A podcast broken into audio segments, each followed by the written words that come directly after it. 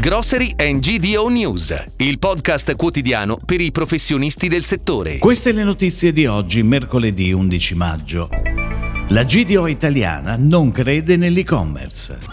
Nova Coop presenta ai soci il bilancio del 2021. Italia Aero, l'obiettivo è massimizzare il potenziale di crescita del mercato italiano. Il gruppo Unicom inaugura il Famila di Piovene Rocchette in provincia di Vicenza. Contenitori e piatti in alluminio, una scelta sostenibile.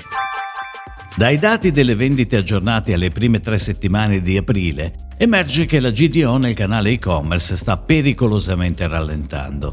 Di fatto le grandi città del nord continuano a produrre incidenze rilevanti, ma tutto il resto d'Italia è al palo. Le aziende retail si ritrovano attualmente a sopportare una massiccia pressione dei margini di profitto ed è possibile che ciò influisca e li porti a compiere ripensamenti dei loro piani di investimento, tra cui anche quelli destinati all'e-commerce. All'interno di questa complessa situazione vi è un'evoluzione per quanto riguarda il carrello dei consumatori. Guardando all'anno passato, esso si caratterizzava per le similitudini al carrello dell'acquisto fisico, mentre ora si può osservare un'inversione del fenomeno, dove però il cambiamento parte dagli operatori. Ed ora le breaking news, a cura della redazione di gdonews.it.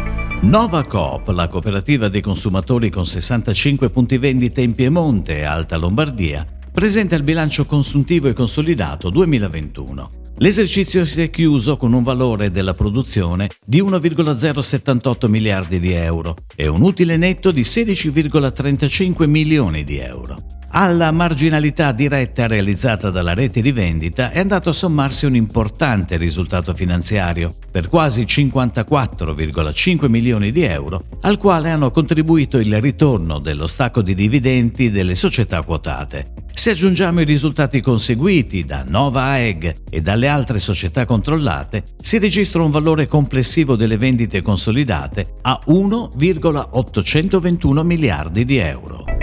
Un business in crescita quello di Aero, l'azienda che opera nei più importanti canali di vendita, dalla retail al catering ristorazione fino al normal trade e al vending, nelle categorie delle confetture e dei succhi di frutta classici. Il 2021 è stato un anno molto positivo per Aero Italia, malgrado la situazione sanitaria. Il consumatore durante la pandemia ha rivalutato lo stile di vita e la dieta stessa, privilegiando il momento colazione. Viene premiata la strategia di sostenibilità, approvvigionamento sostenibile degli ingredienti naturali, lavorando a stretto contatto con i nostri agricoltori e tutti i nostri fornitori. Giovedì 12 maggio viene inaugurato il nuovo Famila. Il punto vendita è a Piovene Rocchette, nell'Alto Vicentino, e all'interno lavoreranno circa 35 collaboratori, su una superficie di vendita di quasi 1500 m2. All'interno viene garantito un assortimento importante di prodotti. Dopo Piove di Sacco è la seconda apertura marchiata Famila quest'anno.